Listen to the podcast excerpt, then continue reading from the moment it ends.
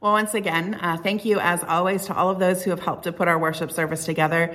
Uh, for Chris Shockey, who was our liturgist this morning, uh, for Bob and Kathy Eden for their special music, for um, for Gary Brubaker for our praise team, and for our Wesley Choir who helped to provide our music for us.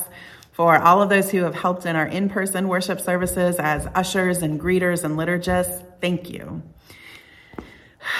as we come together and worship this morning, we had just sort of this mini series on tough words. Because English is a tough language. Uh, because sometimes there are words that are hard to, hard, oh my goodness, just like that, that are hard to pronounce, like aardvark. Do you pronounce all of the A's in there? Uh, anyway, aardvark or bruschetta, bruschetta, bruschetta.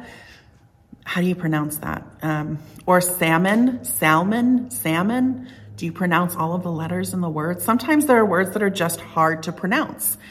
And sometimes there are words that are hard to say because of how they make us feel. I love you. I'm sorry. I forgive you. So, would you pray with me?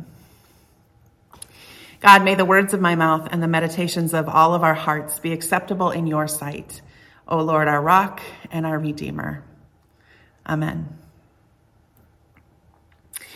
Um, I don't know how many of y'all have been wordling. Um, do you know what Wordle is? Wordle is um, it's a, a word-based game online. Um, you have six attempts to solve a five-letter word. Now, this game started as a game by Josh Wardle as a private game. It was just between he and and some of his friends. Um, so it was just a private game, and then he just put it out on the internet um, put it out publicly uh, in October of 2021. Now, in January of 2022, it was purchased by the New York Times for a seven figure sum. Can you, can you imagine? Anyway, um, now Wordle, I fought against it in the beginning personally um, because it just was not the way that my brain was used to thinking. And so whenever I started to play or I tried to play, I just felt really frustrated and it just kind of made me feel, just made me feel dumb. And so um, I was like, this is a terrible game. But then um, I I figured out how to make it work for me and I got into a rhythm and it's better most days. Some anyway, some days are really hard. Um, uh, and it's amazing to me, you know, it's been amazing to me to think how many combinations of letters make these words. And and how many different tactics or strategies there are on how to get the word solved do you start with the same word every day? Do you have words that give you the tricks to figure out all the letters in there? There's so many different ways to do this and so many different ways just to think about words. Not only do we have different ways to think about how words or letters and words are put together, but how sentences get structured. Sometimes a simple word change changes the meaning of the whole thing. Um, there's been church splits over one word. The word homoousios means same substance, whereas the word homoiousios means similar substance. And there was a whole church split over this, over one word and really one letter and one word. But that changed the whole meaning. So sometimes it's a single word can change everything. And sometimes it's the tone of how we say things. Do we say them sarcastically or maybe emotionally or maybe not emotionally? And sometimes that can change how things are taken.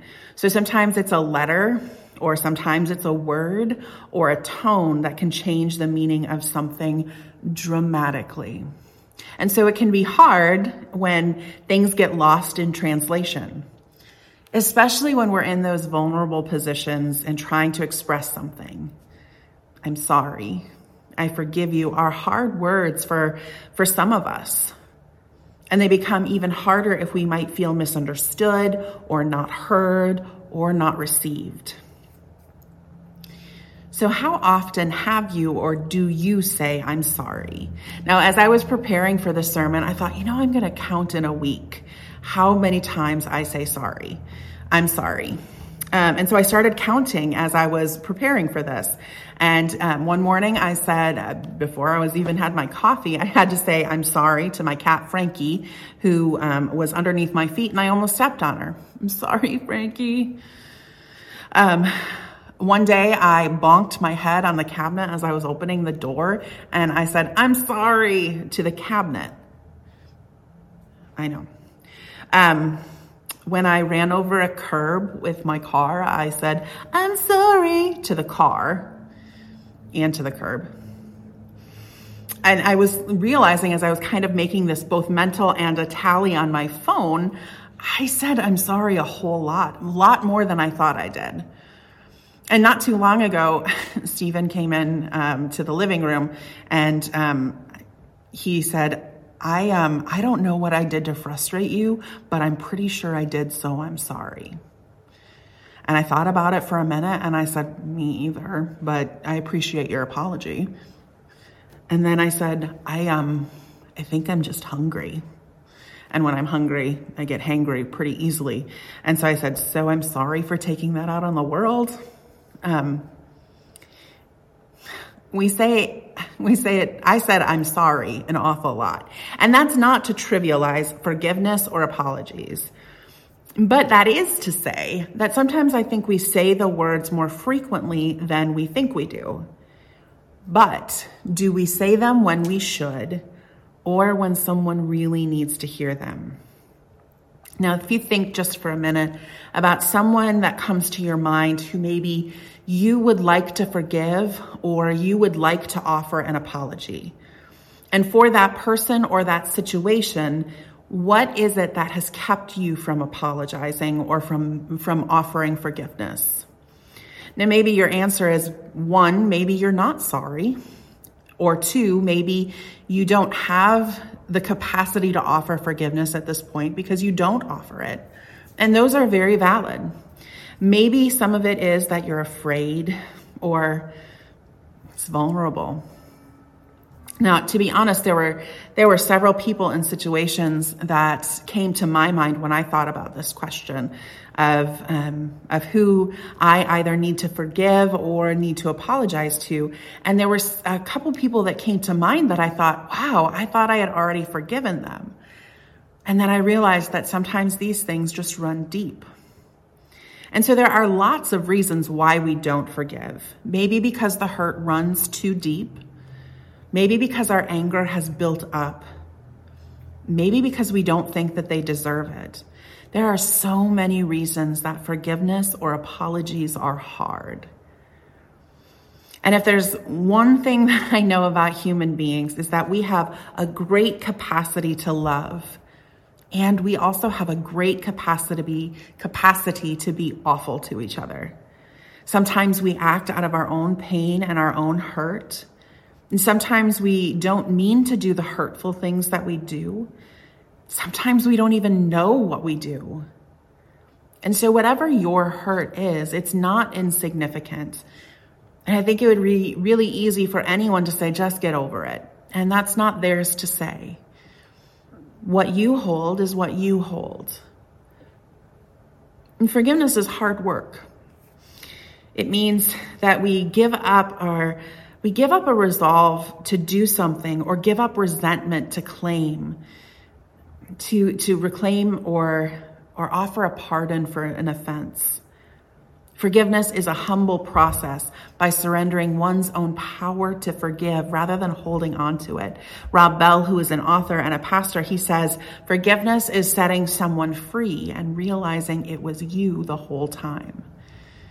And that's what forgiveness is. Forgiveness isn't for the other person. It's for you. It's for you to say, this doesn't control me anymore. And sometimes there are ways that we're guilted and shamed into forgiveness. Oh, they didn't mean it. It was just a joke. What I said was taken out of context. And those may all be true statements, but forgiveness shouldn't be forced. When a person tells you that you hurt them, you don't get to say, no, I didn't. And I also, I've also heard personally, um, myself and from public Christian leaders who have said it is your Christian obligation to forgive and to withhold forgiveness is a sin. And while there may be some kernels of truth in that, forgiveness should never be something that you are forced into doing or that you should be shamed or guilted into. Forgiveness is a process, and some people will never get to a place of forgiveness or to a place of apology. But that does not mean that we stop trying because we are a work in progress we are working on perfection. We are being perfected in God's love. A few years ago, um, I had a friend who who called me and said that they were just struggling um, in their church. And um, she said, "I'm just struggling with another church member." And um, she said, "I think I might leave my church over what I'm what I'm experiencing." And she said, I, I wrote this letter that I want to give to my pastor, but I was wondering if you would read it first just to make sure that it's okay. Um, and so I read this letter, and this letter outlined everything that she felt had been done to her, um, all of the offenses that had been committed against her from this particular person, explaining why she was leaving the church and including the pastor's failure to deal with the situation. And so as I read it, I just read oh, I read the pain just jumping off of the, the page. It was scathing. Um, and so I, I read it and I said, Are you serious about this? I said, Are you actually serious about your threats to leave the church? And she said, No. And so we talked about it, and she decided maybe it wasn't a good idea to send the letter to her pastor or to anybody else and decided that maybe she wanted to work in a different area of the church, and actually one that she was much more passionate about, which gave her boundaries not to interact with the person that had caused her harm um, and had hurt her in the same way. And it really helped her to feel better, both about her church experience and about her faith and about everything. Now, does this person know that they hurt her? I don't know. So, will this person ever apologize? Maybe not. But for my friend, it doesn't matter anymore. She's forgiven her, but first she needed to name it and have someone else know her hurts. And when we've been hurt, we want someone else to tell us why we're justified in what we're feeling. Yes, how you were treated was wrong. No, you should not have been treated that way. No, you're not crazy.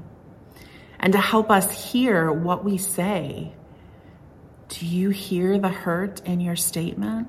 Do you hear the hurt in your letter? Now, there are stories about forgiveness that seem so extraordinary. Stories of family forgiving murderers, stories of people forgiving what seems like really unforgivable things.